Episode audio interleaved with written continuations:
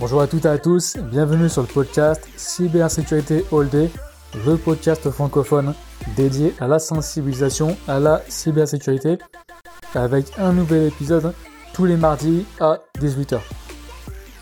Aujourd'hui, hein, je vous ai mis hein, la seconde partie de mon échange avec Samuel Antunes, hein, et bien sous les intérêts de la transition DevOps DevSecOps. Donc si vous n'avez pas écouté l'épisode précédent, vous pouvez revenir en arrière revenir sur celui-ci par la suite, sans problème. Vous voyez que cette partie-ci, elle n'est pas forcément plus technique, mais en tout cas elle est plus dans le détail euh, du sujet. Et c'est pour ça que personnellement j'interviens beaucoup moins et que Samuel elle me donne plus de détails. Il nous parle plus de tous les aspects de sécurité champion, euh, de coach security, comment animer une culture sécurité dans une entreprise. Et ensuite, il finit hein, sur une partie plus, euh, plus pratique, on va dire, avec tout ce qui est euh, plan d'action, quels outils, etc. Cela dit, rapide note, hein, avant de vous laisser écouter l'épisode, je dois vous présenter mes excuses, parce que clairement, la qualité sonore n'est pas au rendez-vous. C'est pas au niveau que je veux avoir pour mon podcast. Sans vous raconter ma vie, hein, simplement j'ai fait des erreurs de débutant hein, avec la piste audio hein, principale que j'ai mal gérée. J'ai aussi mal géré la piste secondaire dans cet épisode avec Samuel. Et donc ça se ressent. Et c'est pour ça qu'on entend quelquefois des sirènes derrière moi. Voilà. Encore une fois, désolé pour ça. J'espère que ça va pas trop vous déranger pour écouter euh, euh, ce podcast aujourd'hui. Dans tous les cas, je vais faire de mon mieux pour éviter ce genre de situation dans le futur. Et puis, euh, puis voilà mon échange avec Samuel. Parce que c'est vraiment un super exemple, hein, très parlant. Et justement, ça permet de faire une transition parfaite. C'est ce que tu viens de dire à l'instant. Euh, sécurité ambassadeur ou typiquement sécurité champion, qui très souvent, on va dire, sont des développeurs finalement, euh, justement, voilà, qui sont des relais aussi hein, de sécurité. Et du coup, bah, écoute, je vais te laisser euh, voilà, clairement en parler. Quoi. Ça marche. du coup, du coup, en effet, Security Ambassador, Security Champion, c'est deux termes qui sont un petit peu, qui se ressemblent énormément. Il y en a un autre de, de, de terme qui vient un petit peu euh, compléter celui-là, qui est du coup le, coach security, qui euh, généralement ce qu'on appelle le security coach hein, dans, dans, les faits. Et, euh, et, du coup, on va, essayer de, poser les éléments les uns à côté des autres pour essayer de comprendre comment tout ça, comment tout ça fonctionne. Alors déjà la question de euh, comment, euh, qu'est-ce que c'est que le, qu'est-ce que c'est que le, le rôle de, de, security ambassador et comment il se met en place, etc. Il y a le WASP, donc c'est un, un organisme très connu pour le coup, et ils ont créé ce qu'on a une sorte de playbook, donc une sorte de, de process à, suivre, qui du coup montre comment est-ce qu'on fait pour intégrer ces, fameux euh, security ambassadors et ces fameux euh, security coach. Donc ils ont euh, ils ont ils ont une page là-dessus qui, qui en parle. On pourra euh, on, je pourrais te l'envoyer plus tard pour que tu pour que tu vois un petit peu quoi ça, quoi ça correspond. Mais dans les faits, comment ça marche? On a du coup le security champion, le security ambassador, qui du coup fait partie à part entière de l'équipe donc, ce qu'il faut comprendre, c'est que c'est pas un métier, hein. c'est vraiment un rôle. C'est-à-dire que c'est une casquette. Mmh. La casquette, c'est quoi? C'est de dire, ok, euh, c'est comme euh, comment, ça, comment il s'appelle déjà euh, l'acteur la, de Yann Solo, Harrison Ford? Harrison Ford, ouais. Harrison Ford, c'est comme Harrison Ford, tu vois. À un moment, il, il, prend le rôle de Yann Solo, et puis à un moment, il prend le rôle de euh, c'est quoi le sud d'aventure là? Ah, Indiana Jones. Indiana Jones, voilà, c'est ça. Ah, ouais. Et puis, le, le, fait de prendre une casquette ou de prendre une autre casquette, bah, finalement, il joue un rôle d'acteur. Et ce rôle d'acteur-là, c'est un rôle différent qu'il joue. Donc, à un moment donné, le rôle, c'est pas lié à une personne. N'importe qui pourrait prendre la casquette du, du, personnage et le jouer. Dans la, dans, dans, dans, le, dans la notion de sécurité ambassadeur, c'est le même principe. C'est-à-dire que c'est pas une personne qu'on identifie comme étant sécurité ambassadeur et qui potentiellement reste fixe, qui est défini comme étant l'expert sécurité de l'équipe et qui, qui, qui, le reste indéfiniment. Il faut comprendre que le sécurité ambassadeur, c'est vraiment juste un rôle. Donc, c'est de dire, OK, l'équipe a la capacité d'avoir l'aspect euh, l'aspect euh, responsabilisation et euh, challenging sur la sécurité. Comment est-ce qu'on choisit un, un security ambassador Souvent, parce que c'est plus simple et ça a plus de sens, on choisit quelqu'un qui a des bonnes compétences techniques. Si on met un junior sur le rôle de, de, de, de personne qui gère la sécurité, souvent il a déjà mal, un peu de mal à, à conceptionner les choses. Peut-être qu'il n'a pas assez d'expérience pour comprendre comment mettre les choses en place. C'est peut-être un peu dangereux de lui donner ce rôle-là. Ça ne veut pas dire qu'il ne saura pas le faire, parce que ce qu'il faut comprendre dans le, le, rôle de security ambassador, c'est que c'est pas la personne qui va mettre la sécurité ou qui va faire la sécurité, c'est juste la personne qui va poser des questions pour être sûr que tout le monde a pensé sécurité. Donc, ce qui est totalement différent. C'est-à-dire que c'est pas une personne qui va dire, OK, euh, ah, t'as oublié de mettre euh, telle information ici, t'as oublié, fais gaffe à la sécurité, tu devrais poser tel élément, fais gaffe à ton token JWT, il est pas bon. C'est pas la personne qui va dire ça, c'est juste la personne qui va dire, est-ce qu'on est sûr que le token JWT est sécurisé là? Est-ce que si j'essaie d'accéder par là, on est sûr que ça marche pas? Donc des fois, c'est des, même plus simple d'avoir quelqu'un qui n'est pas euh, fort, techniquement parce que des fois les questions les plus bêtes sont les plus importantes. Et souvent, elles sont posées par des gens qui n'ont pas forcément la, grosse, une grande expérience parce qu'elles n'ont pas peur de poser des questions bêtes. Contrairement à quelqu'un qui est expérimenté, il aura un peu plus de, euh, de, rétention parce qu'il a un peu le côté, OK, est-ce que je me fais juger, est-ce que je ne me fais pas juger? Mais en général, après, on apprend que vraiment l'informatique, c'est un monde euh, assez humble, en général. Hein. Mais c'est pas toujours vrai. en tout cas, quand on parle sécurité, généralement, les gens le sont, le sont énormément. Et, euh, et donc, ce, rôle de, de security ambassador là, il est hyper important parce que c'est vraiment la personne qui va du coup, par exemple, sur un sprint, on pourrait dire que sur un sprint, telle personne prend le rôle de security ambassador, et son rôle à lui, c'est ça, c'est de dire, ok, euh, pendant le développement de ces de, de, l'applicatif de ces deux semaines, il faut que la sécurité soit un sujet important pour nous. Et donc, quelles vont être les tâches euh, importantes de ce security ambassador là bah, La première, ça va être de poser les bonnes questions. Donc, euh, bah, dès, dès, euh, dès, dès, ce qu'on disait, tout à l'heure sur les aspects sécurité. Donc, euh, par exemple, ce fameux sujet dont on parlait des mots de passe tout à l'heure, hein, n'importe qui peut lever la main et dire OK, pour moi, il y a un truc bizarre. tu étais sûr qu'on peut enregistrer les mots de passe en clair Le fait de rien que poser la question, ça fait en sorte que tout le monde réfléchisse à la question. Donc, et, en fait, souvent, et c'est un, un, effet très psychologique, les gens aiment bien corriger les gens. Et en fait, souvent, tu as, un effet qui, marche très bien, c'est qu'on dit souvent quelque chose de faux pour espérer que les gens le corrigent et ils disent quelque chose et pour dire la vérité. Et en fait, souvent, quand tu veux trouver la vérité, bah en fait, il suffit juste de dire ça. Il suffit de dire un truc faux, tu sais qu'il est faux, mais du coup, tu veux trigger la personne derrière pour qu'elle réagisse et te dise quelque chose qui est vrai. Et donc, ce que tu pourrais, ce que tu pourrais dire en tant que, en tant quand tu n'as pas forcément beaucoup d'expérience, c'est justement ça. C'est de dire, OK, euh, ouais, euh, OK, euh, du coup, si, si, je, si je récupère le mot de passe, bah, je pourrais le récupérer et je pourrais faire ceci avec. Je pourrais me connecter à son compte, faire ceci, enfin bref. Et là, du coup, automatiquement, ça va trigger les personnes qui sont en train de t'écouter et de dire, OK, mais c'est bizarre ce que tu dis. Euh, ça veut dire que je peux me connecter au compte de telle personne avec son adresse, son mot de passe alors qu'il ne l'a pas donné de base. Euh, et ça, c'est bizarre.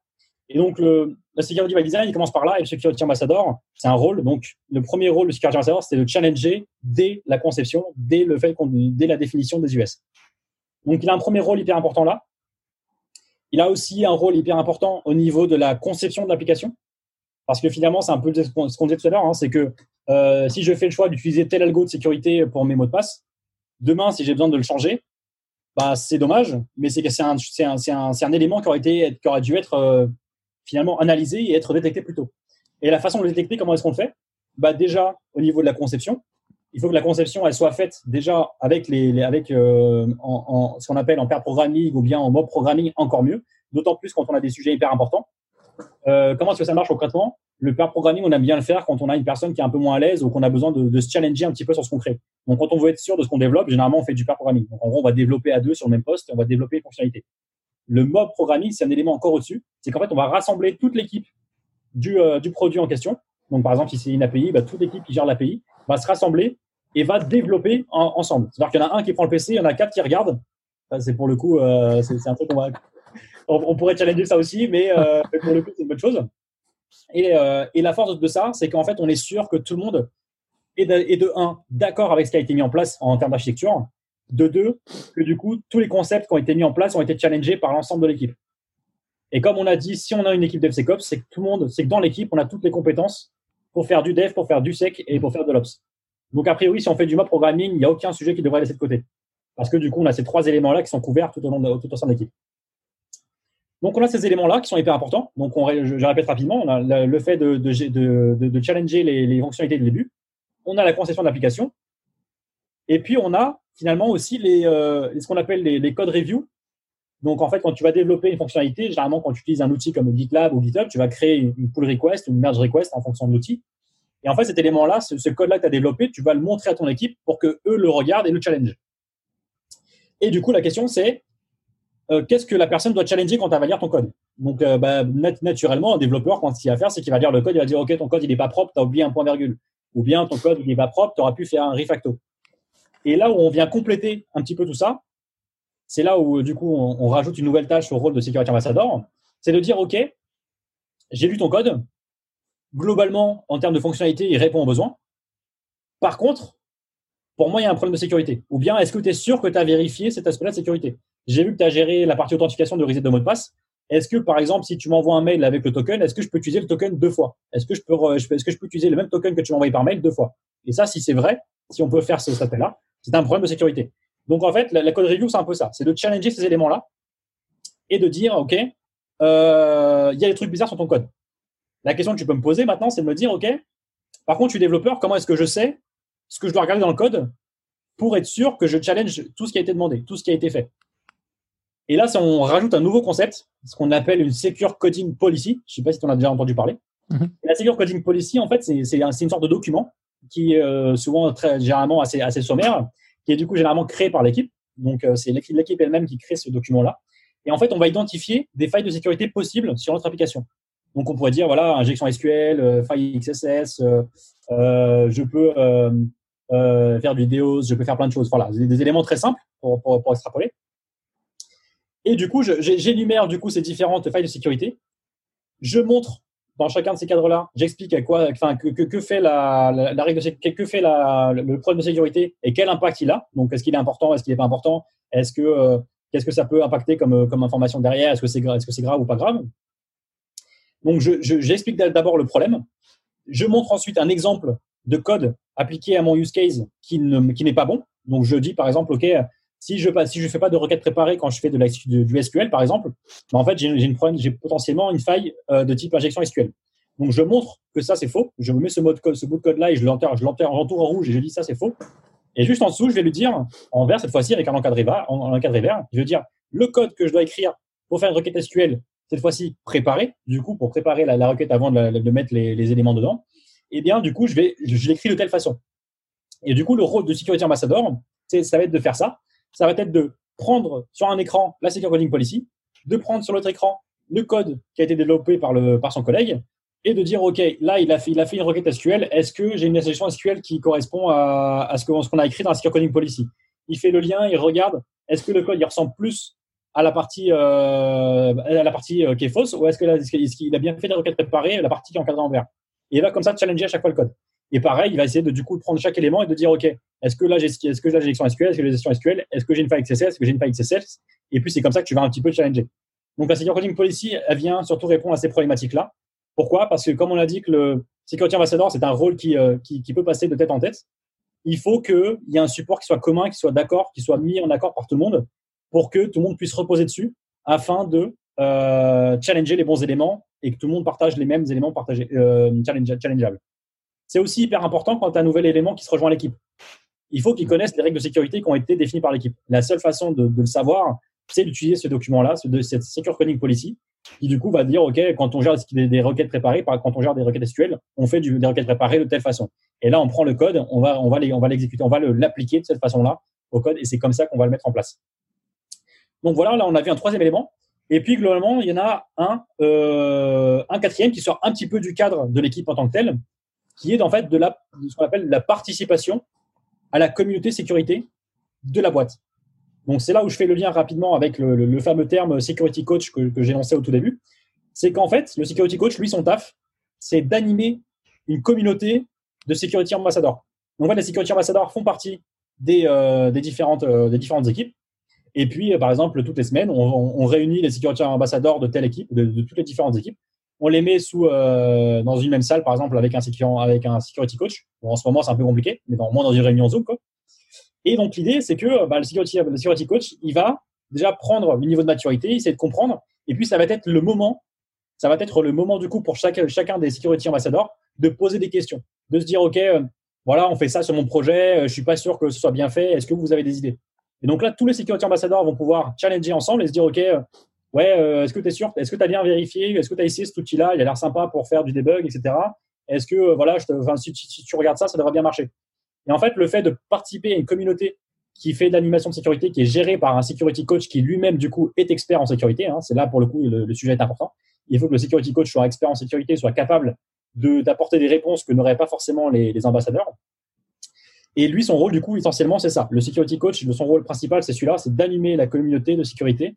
Tout ça en faisant plein d'éléments. Hein. Généralement, il est rattaché directement à, au RSSI. Euh, donc, c'est les règles qui sont posées, lui, il les connaît et il est expert dans son domaine. Et puis, du coup, lui, il est capable de, transmettre les informations, les problématiques, les règles tout ce qu'il faut derrière à ses équipes, du coup, aux ambassadeurs en question. Et, euh, ensuite, du coup, bah, cette boucle-là marche très bien. Donc, on a le, le security ambassador qui fait partie d'équipe, qui en même temps fait partie de la communauté euh, sécurité, qui va récupérer des inputs et qui après potentiellement revient dans son mmh. équipe pour apporter ces éléments-là. Et ce qu'on voit, ce qu'on voit souvent, par exemple, c'est euh, on, on voit dans, dans, quelques boîtes, par exemple, une fois par mois, on a ce qu'on appelle un rendez-vous qui serait euh, quoi de neuf dans la sécu, par exemple. Et du coup, en fait, tu peux venir dans cette réunion-là et de dire, OK, euh, voilà, je viens, avec, je viens avec des sujets. Donc, en fait, c'est sur le principe de Lean Coffee. Je sais pas si tu connais le, le principe. Pour le coup, c'est assez connu. C'est le fait de principe de dire, OK, aujourd'hui, pour cette réunion-là, on n'a pas de thème défini. Donc, en fait, c'est les, les personnes qui viennent qui définissent le sujet. Donc, toi, par exemple, en tant que security ambassadeur, tu viens et tu dis, euh, voilà, mon sujet, c'est euh, comment gérer la sécurité sur Kubernetes, par exemple. Donc, tu vas écrire un ticket. On va prendre le ticket, on va le mettre sur le côté. Tout le monde va écrire son ticket. Ensuite, on va mettre le ticket devant tout le monde et on va dire, voilà, chaque personne a trois votes. Donc, toi, en tant que security ambassadeur, tu vas poser trois votes sur les, sur les sujets qui t'intéressent le plus, qui ont été potentiellement soit écrits par les autres, soit écrits par toi-même.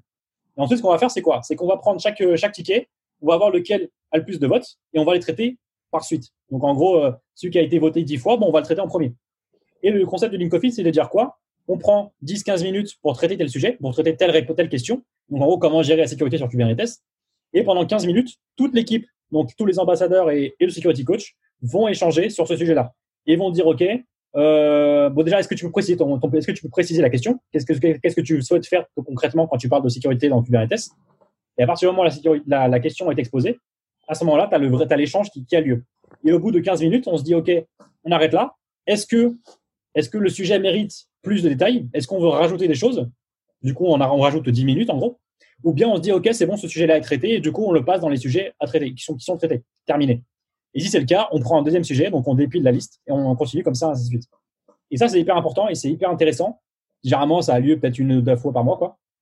Et qui a, énormément de valeur parce que ça permet, du coup, à chaque équipe, au, sein même d'un sprint ou bien de deux sprints, si on parle, si parle d'un mois, par exemple, euh, de dire, toutes les, toutes les semaines ou toutes les deux, trois semaines, je suis capable de poser des questions sur la sécurité et être sûr que j'ai les réponses euh, dont j'ai besoin pour pouvoir avancer.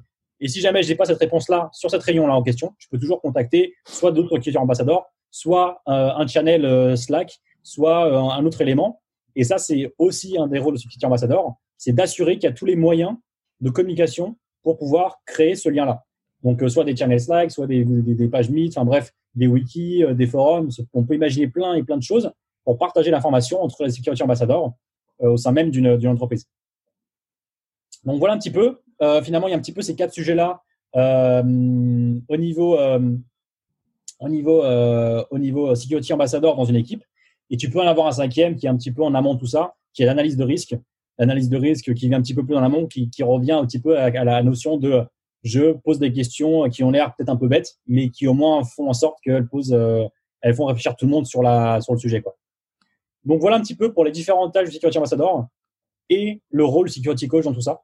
J'espère que c'était assez clair. N'hésite pas si tu as des, questions. Non, au contraire, c'était super clair. Et d'ailleurs, euh, ce que j'ai beaucoup en fait aimé hein, dans ton approche, c'est que c'est vraiment très. Euh, tu as, donné beaucoup d'exemples pratiques, tu vois. Euh, parce que bon, moi j'aime beaucoup la pratique, tu vois. Je pense que la théorie c'est bien, mais comme je dis toujours, la théorie, ça t'amène juste à un certain niveau.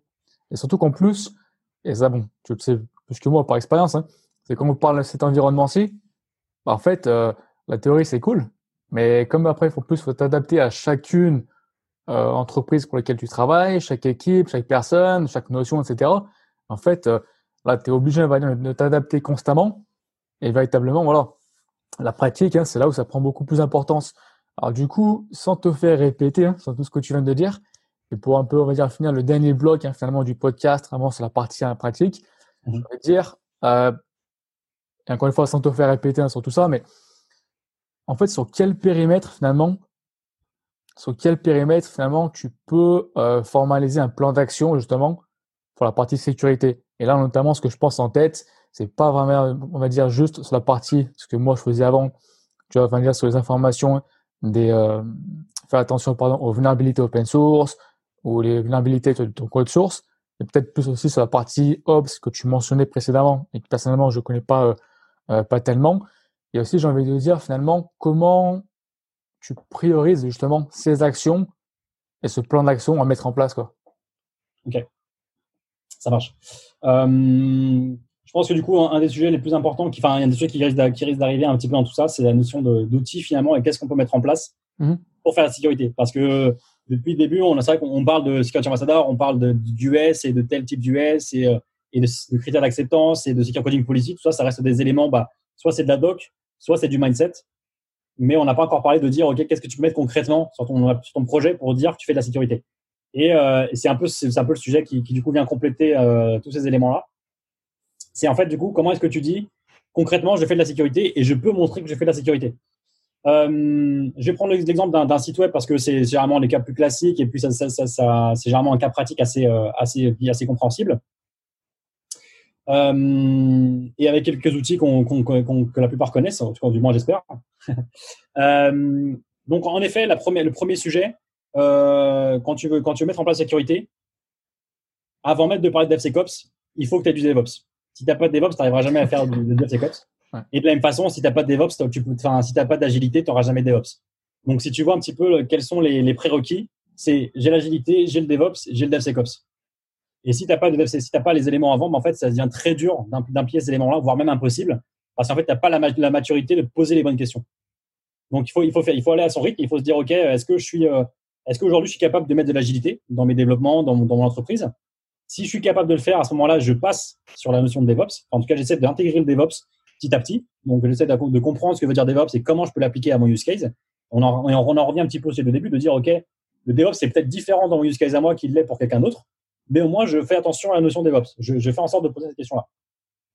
Ensuite, du coup, on vient rajouter le DevSecOps là-dedans. Donc, on vient rajouter la sécurité. Et donc là, la, sécurité, on l'a, on énoncé un petit peu par différents, euh, différents sujets. Donc, bah, euh, euh, le fait de challenger dès la conception, le fait de challenger dès, au moment même des développements. Et puis, un truc en plus, c'est quand tu parles de security by design, c'est oui, tu, fais de la sécurité sur la conception, tu fais de la sécurité sur la, réflexion fonctionnalité, mais tu viens aussi faire de la sécurité sur la livraison. Donc, au moment où tu vas livrer les choses, il faut que tu aies de la sécurité qui soit mise en, place pour faire, euh, pour, servir de garde-fou et de dire, OK, est-ce que je suis sûr que j'ai répondu à telle problématique qui n'ont pas juste été vérifiées par des éléments humains? Pourquoi? Parce que t'es pas à l'abri que le gars qui, qui est en security ambassador et qui devait faire la code review en utilisant la secure coding policy pour challenger le code de son collègue, t'es pas sûr qu'il était en forme ce jour-là, euh, qu'il n'était pas déjà 17h euh, le vendredi, qu'il a appuyé sur euh, c'est bon, j'approuve j'approuve ton code, j'ai envie de me barrer quoi. Et comme tu n'es pas à l'abri de ce genre de choses, bah, tu es obligé de rajouter de la, sécurité automatique. Et c'est là où finalement le, terme DevSecOps pour, pour ton son sens, c'est que faire l'automatisation, c'est aussi automatiser certains aspects qui sont sécurité. Et comment est-ce que tu viens automatiser des aspects sécurité? Bah Là, en fait, tu as plein d'outils différents que tu peux intégrer pour faire ce genre de choses. Mais un des gros problèmes de sécurité sur ces aspects-là, c'est qu'en fait, les outils de sécurité sont trop en retard par rapport aux outils de développement. Qu'est-ce que j'entends par là? C'est qu'en fait, les outils évoluent très vite. C'est-à-dire quoi? C'est-à-dire que tu fais du Node. Aujourd'hui, tu fais du Node, euh, je sais pas, peut-être 1.14. Dans trois semaines, tu auras une nouvelle version de Node. Tu auras du 1.17. Et dans un an, tu seras déjà peut-être en version 3.17. Et en fait, les, les, codes en tant que tels évoluent tellement vite qu'en fait, la sécurité n'existe pas parce qu'elle n'a pas de stabilité tant que tu n'as pas de stabilité, tu peux pas dire que tu es sécure. Tu peux juste te dire que tu as de la sécurité sur un élément qui est sécure depuis 20 ans. Et souvent, dans des, dans des grosses boîtes, euh, par exemple dans le système bancaire, tu as des trucs qui sont développés en COBOL, par exemple, euh, ou en Pascal, peu importe, qui tournent parfaitement bien. Et en fait, juste parce qu'ils sont stables et que personne n'y touche, on sait qu'ils marchent. Et on ne veut pas y toucher parce que personne n'a la capacité. Ça se trouve, le mec a développé ça à l'époque, il est parti depuis très longtemps et personne ne sait le toucher. Hein. Personne ne sait le modifier. Tu n'as pas le transfert de connaissances, ouais. c'est ça, c'est que tu n'as pas de transfert de connaissances, personne n'a la compréhension du truc. On sait que ça marche, on sait que ça peut vite partir en freestyle si jamais ça marche pas. Et c'est pour ça que ces personnes-là, euh, les experts COBOL, les experts Pascal, c'est des mecs qui sont payés 150 000 euros par an. Par, an. Bon, j'ai peut-être sur les prix, mais c'est l'idée, c'est les, les experts sont payés très cher parce que c'est une ressource très rare. Et comme c'est une ressource très rare, bah, si demain tu as un problème sur ton projet COBOL que tu as développé à 30 ans et qui euh, ne marche plus aujourd'hui, bah, tu es, un peu dans le caca. Quoi. Donc, il y a un sujet hyper important là-dessus, de dire, OK, comment est-ce que je fais pour automatiser la sécurité là-dedans? Et puis, du coup, ça, ça, ça, rejoint ce que je disais sur l'aspect de dire, OK, mais euh, je peux faire j'ai de la stabilité et sécurité sur des éléments qui sont vieux, enfin, sur les éléments qui sont, qui sont, qui sont arrêtés dans le temps. Donc, une version euh, Node, euh, Node, Node 1.14, je peux la sécuriser si je reste fixe dessus. Par contre, si je fais évoluer mon application à chaque fois et que je passe sur du Node.2, Node.3, enfin bref, etc., ben en fait, d'allier le, niveau de déploiement, enfin le le niveau d'amélioration, d'évolution, de version du développement, ben, tu n'arriveras jamais à faire en sorte que la, sécurité évolue en même temps.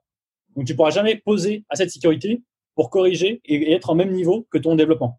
Mais en fait, tu auras toujours la sécurité qui sera un peu plus bas. Pourquoi? Parce qu'il faut du temps pour comprendre il faut faut du temps pour comprendre l'outil avant de pouvoir le sécuriser qui a du sens. C'est comme la conception, tu, tu, tu conceptes, tu conceptes euh, toujours quelque chose avant de le monter. Donc, ça, ça toujours un peu, un peu pareil. Et, euh, et du coup, l'important, c'est un peu ça. C'est que, le problème dans, dans, la sécurité, c'est un peu ça. C'est qu'en fait, tu as des outils qui sont toujours trop en retard par rapport à, euh, à ce que tu utilises comme, comme langage de développement. Donc, dans les faits, tu peux poser des outils automatiques qui vont euh, répondre à certaines problématiques, mais in fine, le, vrai DevSecOps, le, la, vraie notion de culture DevSecOps, ça reste de l'organisation d'équipe et ça reste des process humains que tu vas mettre en place de manière sécurité. C'est en fait le DevSecOps, c'est vraiment de la, de pensée sécurité avant même de parler d'outils parce que les outils ne vont pas t'apporter de la vraie sécurité. Par contre, tu peux toujours poser des choses qui vont te euh, simplifier quelque, la vie sur quelques aspects. Donc en fait, généralement, ce qu'on aime bien, c'est poser des outils de sécurité dans une CI, dans une CI, donc pour faire dans une pipeline CI/CD.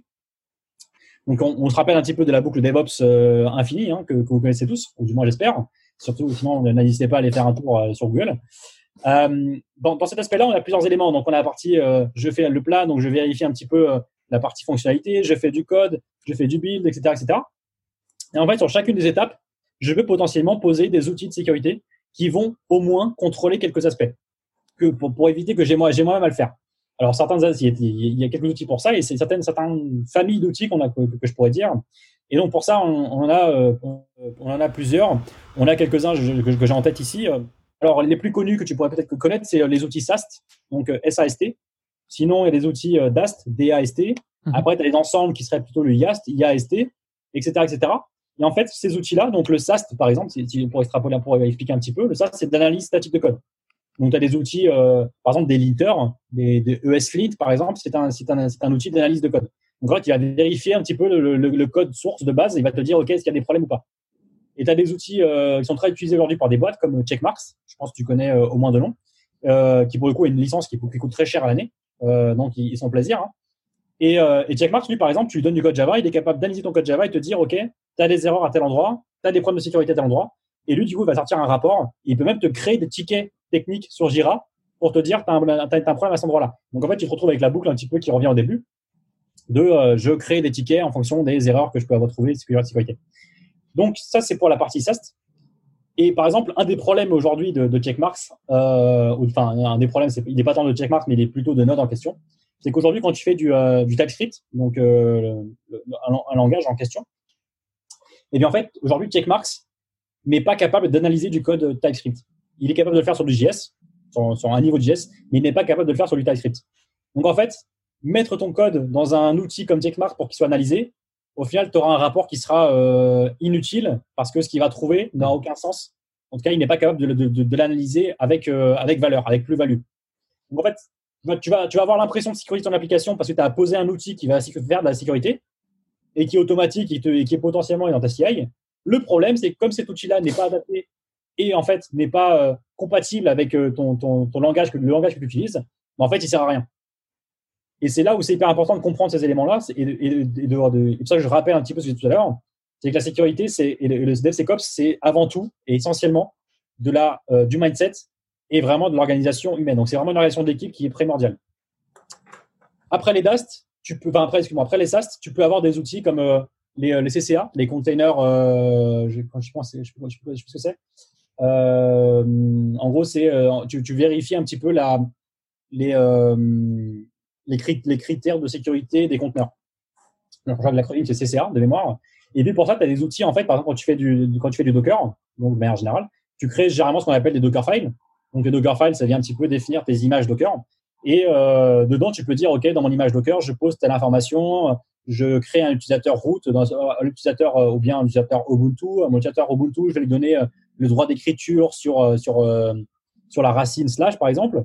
Et en fait, tu as des outils qui te permettent, qui te permettent d'analyser les images Docker et de dire, OK, est-ce qu'il y a un problème, est-ce qu'il n'y a, pas de, a pas de problème. Et un des exemples, par exemple, c'est ce qu'on a, c'est l'outil Trivy, qui pour le coup est, euh, et le plus utilisé et le plus, avec, le beaucoup, avec le plus de plus-value dans, dans, le domaine. Euh, Trivy, T-R-I-V-Y, au cas où. Euh, c'est un, un, peu la référence sur le sujet de sécurité sur la partie Docker, sur la partie Dockerfile, de, manière générale. Euh, donc, c'est un très bel outil qui, que je recommande vivement à utiliser hein, quand vous êtes dans, du, dans un environnement Docker, qui est d'autant plus important quand vous faites du Docker, quand vous faites du Kubernetes derrière. Donc, sécurisez toujours vos images. Euh, tu peux avoir du coup des, euh, des SCA aussi. On n'est plus, on est plus, on est plus, plus côté container, on est côté software. Et donc pour ça, par exemple, un exemple très simple, quand tu fais du Node, tu fais du, euh, de manière générale, tu, fais du Node, tu utilises des, un gestionnaire de package Yarn ou bien NPM, euh, et généralement ce que tu vas faire, c'est que tu vas des librairies externes. Donc tu vas utiliser la librairie d'un mec qui, l'a développé, je sais pas quand, et du coup ça te permet de faire gagner du temps parce que du coup tu peux créer des éléments sur ton site très rapidement, des, exports Excel, enfin bref, plein de choses. Et en fait, ce que tu es en train de faire, c'est en train de créer une dépendance entre ton projet, ton code à toi, et le code de quelqu'un d'autre. Donc en fait, tu as, une dépendance à une source externe. Et donc ça, c'est potentiellement une source de problème, une source de sécurité. C'est parce qu'en fait, tu sais pas ce que lui a développé. Tu sais pas, t'es pas garant de la sécurité de ce que lui a fait. Donc en fait, tu as des outils aussi qui viennent vérifier tes dépendances. Donc en fait, quand tu as dépendance sur ton projet, par exemple Node ici, les Node modules, enfin bref, peu, importe, tu peux poser des outils qui viennent vérifier ces dépendances-là. Donc par exemple, tu as les, euh, tu as l'exemple euh, Yarn, tu as eu Yarn Audit, ou bien NPM, tu as le NPM Audit, qui globalement font la même chose, c'est juste en fonction de l'outil que tu utilises. Et donc lui, ils vont scanner, il va, eux, ce qu'il va faire, c'est quoi? Tu mets dans ta CI, tu dis NPM Audit, euh, tu mets un, niveau de, vérification pour dire, OK, tout ce qui est low, je laisse passer, tout ce qui est niveau moderate, je fais attention, tout ce qui est euh, danger, par contre, j'empêche le déploiement de, l'environnement, par exemple. Tu peux, poser ce genre de règles-là. Et du coup, ce qu'il va faire, c'est qu'il va, il va faire, checker toutes les dépendances, il va te dire, OK, euh, attention, il y a potentiellement une faille de sécurité sur telle dépendance, et c'est à toi de, vérifier, de, voir comment, est-ce que, tu réponds à la problématique. Souvent, tu mets à jour le, tu mets à jour le paquet et c'est bon. Après, des fois, c'est un peu plus complexe, il faut faire quelques modifications de code, mais du coup, c'est ce genre d'éléments-là qui sont hyper importants à mettre en place. Généralement, c'est le truc qui marche partout. Euh, au moins mettre un audit euh, NPM euh, Yarn qui du coup permet de vérifier la sécurité euh, sur les aspects des outils tiers que tu pourrais utiliser. Il y a des équivalents sur euh, sur Java. Euh, je sais plus, je, sais plus de dependency check sur lequel il est utilisé, mais c'est un exemple aussi qui fait qui fait ces éléments-là. voilà un petit peu globalement. Après, tu as, le YAST qui, du coup, sont des, des éléments un, peu différents. Et puis, tu as plein d'éléments, tu as du RASP, tu as, plein de trucs encore comme ça. Euh, il faut s'informer un petit peu pour essayer de comprendre comment est-ce qu'ils interagissent et quelle, quelle est leur vraie plus-value derrière. Et puis, à un moment donné, tu seras bloqué par ces éléments-là. Tu seras bloqué par les outils que tu peux rajouter en termes de sécurité. Et en fait, les seules choses que tu peux faire, c'est de rajouter des tests. Et en fait, c'est des tests qui seront utilisés de manière sécurité, mais qui ne seront pas des, qui ne sont pas de la sécurité à en parler.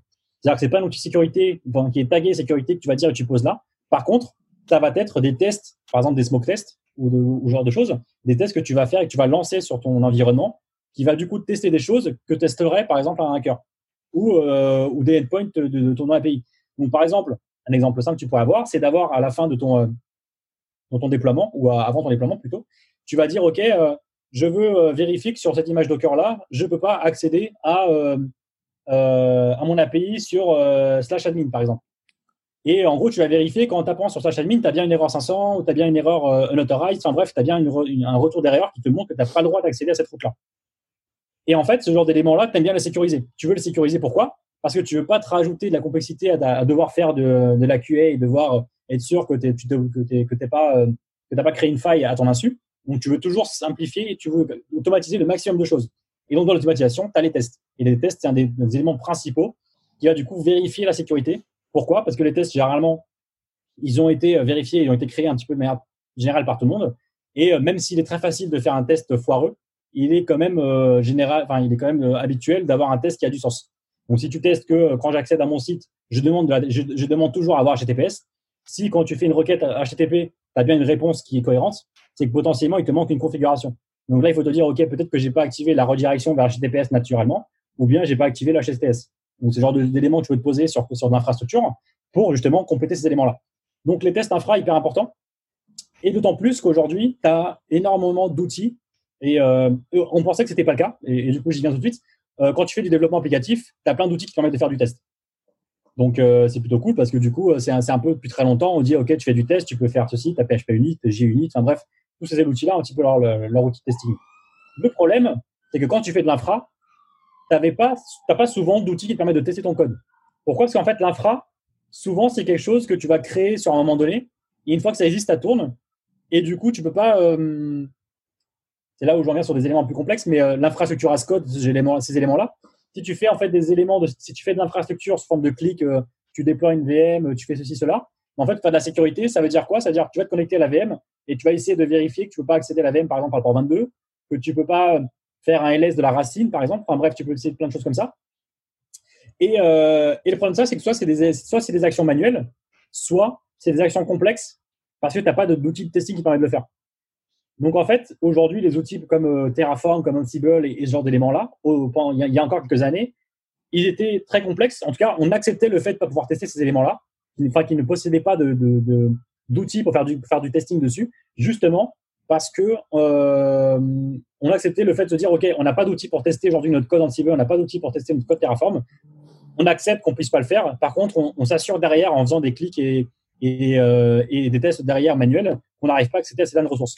Sauf que là, depuis très récemment et depuis quelques mois, depuis quelques années euh, dernièrement, tu as des outils qui viennent compléter Ansible et qui viennent compléter euh, en Terraform de façon à que tu puisses créer des tests euh, sur ces outils-là et du coup te rajouter de la sécurité, te rajouter de le dire, OK, je suis serein sur ce que je suis en train de créer là, je suis plutôt correct. Et là où tu peux compléter d'autant plus les choses, c'est qu'en fait, tu peux te dire, OK, pour être sûr que tous mes projets dans ma boîte sont cohérents et sont en train d'utiliser, euh, dire, des ressources sécurisées, en fait, tu peux créer des, sortes de templates qui ont été définis par une équipe d'architecture qui te dit, en gros, par exemple, tous les security ambassadors se mettent ensemble avec le, security coach. Ils définissent et ils se disent, OK, à chaque fois qu'on veut faire du Terraform, par exemple, et qu'on veut mettre un VPC, donc un Virtual Private Cloud, euh, sur, sur le cas d'AWS, par exemple, en fait, on veut qu'il réponde à telle problématique. Donc, la problématique, ça pourrait te dire, OK, le port 22 euh, n'est pas accessible sur ce VPC-là. Euh, il faut qu'il y ait les, tags de sécurité qui correspondent à ça, ça, ça, Comme ça, nous, on peut vérifier derrière. Il faut qu'il y ait ceci, qu'il faut qu'il y ait cela. Mais en fait, le fait de poser, entre guillemets, des orientations, on parle bien d'orientation et pas des, euh, des, trucs figés. Il faut bien que ce soit des éléments qui, qui, qui, guident un petit peu les gens pour comprendre sur quoi ils doivent se baser pour construire ce qu'ils doivent construire. Toujours dans l'esprit de garder le shift left, donc les, les, équipes qui gardent la responsabilité de créer les choses. Par contre, elles peuvent bien se baser sur des éléments qui ont été définis et sécurisés par une boîte. Donc aujourd'hui, tu as des boîtes, souvent ce qui se passe, c'est que quand tu veux créer des infrastructures sur AWS avec Terraform, souvent ils te disent bah tiens euh, on a créé tel base-toi sur ce code là qui a été créé par euh, en commun par l'équipe sécurité enfin par les par les gens de la sécurité euh, security ambassador security coach etc et le fait de valider un petit peu ces éléments là euh, bah, toi toi en tant que toi en tant que ops ou, ou, mec de sécurité dans ton équipe bah, tu vas te dire ok si je parle de ce template là je suis serein sur ce qui a été demandé parce que si quelqu'un l'a défini au moins au moins j'ai pas la responsabilité de ce qui a été créé c'est pas moi qui ai défini ça par contre il faut que j'ai la main, il faut que je comprenne ce que je suis en train de créer moi-même de mon côté. Donc, si j'utilise un template, il faut que je le comprenne au minimum. Donc, c'est là la notion de j'anime une, une communauté de coachs et, euh, et de etc. Euh, et de security ambassador est importante. Il faut que je comprenne, il faut que les informations se transitent dans les bonnes sens, dans les bons sens. Et c'est là où on revient avec les sujets de wiki, de forum, etc. de, de façon de, communiquer. Et, euh, et donc, c'est hyper important. Donc, le testing, c'est souvent une, des réponses essentielles à la sécurité quand tu n'as pas les outils pour le faire. Et du coup, ce que tu aimes bien, par, est-ce du coup, ce que tu aimes bien rajouter en plus aux, aux tests, c'est de rajouter en fait des, euh, ce qu'on appelle des, euh, des quality gates, euh, extrapolés à la notion de testing, mais aussi à la, notion de sécurité. C'est en fait de, poser des règles qui vont te dire, OK, si j'ai pas 80% par exemple de, de, code qui est testé ou qui est ceci, cela, eh bien, je ne laisse pas le code passer, en, que je ne laisse pas le, code être déployé par la suite. Il faut faire hyper attention, surtout quand on parle de, de, cost de tests euh, couverts. On peut très facilement couvrir un test, euh, couvrir du code à 100%. S'il ne veut pas dire que le code est sécurisé, ça ne veut pas dire que le code est bien, est bien testé. avoir une couverture de 100% ne veut rien dire. On peut, on peut, on peut falsifier, on peut tromper les, outils de façon à avoir des tests qui donnent 100% et qui au final ne corrigent rien, ne, ne contrôlent rien. Donc, il faut faire hyper attention à ce genre d'éléments et c'est pour ça que c'est toujours, toujours important d'avoir cet aspect-là de dire, OK, je suis capable de challenger toujours et d'avoir l'esprit euh, sécurité euh, moi-même dans, tout ce que je crée et dans tout ce que je fais pour justement me dire ok c'est bon j'ai testé j'ai un code j'ai un code euh, coverage de, 200% je suis serein. Il faut toujours faire attention à vraiment ce qu'on est en train de tester et ce qu'on est en train de créer comme test. Et, euh, du coup bah, le, fait de poser ces, ces règles là de, check finalement bah, en fait tu vas dire ok en plus d'avoir ajouté de la sécurité de manière mindset. Donc j'ai Security Ambassador j'ai Security Policy j'ai mes différentes règles dans, dans mon process. J'ai ensuite créé des règles, j'ai ensuite posé des outils de sécurité dans la CI j'ai essayé d'en rajouter le maximum, du moins ce que je pouvais. Donc ça dépend en fonction des outils. Hein. ça, ça revient un peu à ce que j'ai tout à l'heure. J'ai rajouté des tests de sécurité. Et sur ces tests de sécurité-là, en plus, j'ai euh, des, euh, des, des, garde-fous qui vont me dire, OK, est-ce que euh, niveau testing, je suis sûr que je suis couvert et bien couvert? Bah, À ce moment-là, tu es, déjà bien serein parce que tu as déjà plein d'éléments qui sont sécurisés. Après, ce que tu peux rajouter, c'est généralement ce qu'on fait, du moins, c'est ce qu'aiment bien faire les, c'est ce qu'aiment bien faire les, les boîtes, les boîtes, les clients finaux, c'est de dire, OK, j'ai une boîte, j'ai un prestataire qui m'a développé un produit, je vais faire appel à une autre boîte pour faire un audit de sécurité sur le produit qui a été développé par la première société de, qui, a, développé le produit en fait, c'est une sorte, tu crées une sorte de de, de, d'attaque entre deux boîtes prestataires. La une qui va gérer la partie sécurité, qui va attaquer du coup le, code qui a été développé par celle qui a fait le delivery. Et du coup, tu te retrouves un peu en mode, ok, ceux qui ont fait delivery, il faut, il faut qu'ils soient super, super, euh, super sécurisés parce que c'est testé par d'autres gars qui potentiellement euh, sont des concurrents. Donc, il faut faire attention à ce que tu, à dis parce qu'au final, tu as, une idée d'image de, de marque et d'entreprise derrière. Donc, il faut faire, hyper attention à ces éléments-là.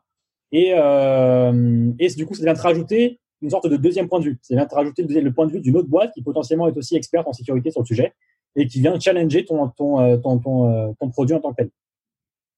Donc, euh, voilà un petit peu pour les différents éléments. Donc là, on était euh, essentiellement sur la partie application. Tu as une grosse partie sur l'infrastructure. Euh, un des outils qu'on utilise le plus souvent, qui est vachement sympa, quand tu veux faire du, quand tu veux faire de la sécurité infra un peu, un peu high level, c'est regarder ce le, le, Mozilla Observatory. Je sais pas si tu en as entendu, entendu parler. Mozilla Observatory, c'est un, un, truc qui a été développé par Mozilla, qui en fait te demande de mettre un URL. Donc tu, tu tapes l'URL de ton site, et en fait il, va, lancer un check de, de, de sur ton site pour vérifier euh, est-ce que les redirections HTTPS est bien, mises en place, est-ce que tu as bien mis, est-ce que tu bien fait attention aux corps et au CSP, est-ce que tu as bien euh, pensé, pensé à activer le HSTS, est-ce que t'as pas de, de problème euh, de manière générale, XSS, ce genre de choses? En fait, il va faire l'analyse de manière générale, assez globale, euh, serveur sur ton infrastructure pour te donner une sorte de note. Alors, des, fois, là, tu n'as pas énormément de valeur. Néanmoins, il faut se rendre compte de, euh, que ces éléments-là existent et qu'il y a des outils qui permettent de vérifier, au moins d'avoir une sorte de petite checklist et dont, euh, dont euh, Mozilla Observatory permet de permet d'y répondre. Donc voilà un petit peu pour les différents outils qu'on peut mettre en place. Mmh. Côté infra, après, tu as, plein de, as plein de sujets de comment est-ce que tu fais pour passer, euh, comment est-ce que tu fais pour créer des comptes pour tes utilisateurs sur ton infrastructure, pour potentiellement avoir demain des accès sur la prod, avoir des accès sur la base de données de prod, comment est-ce que tu donnes des accès à ces, ces personnes-là.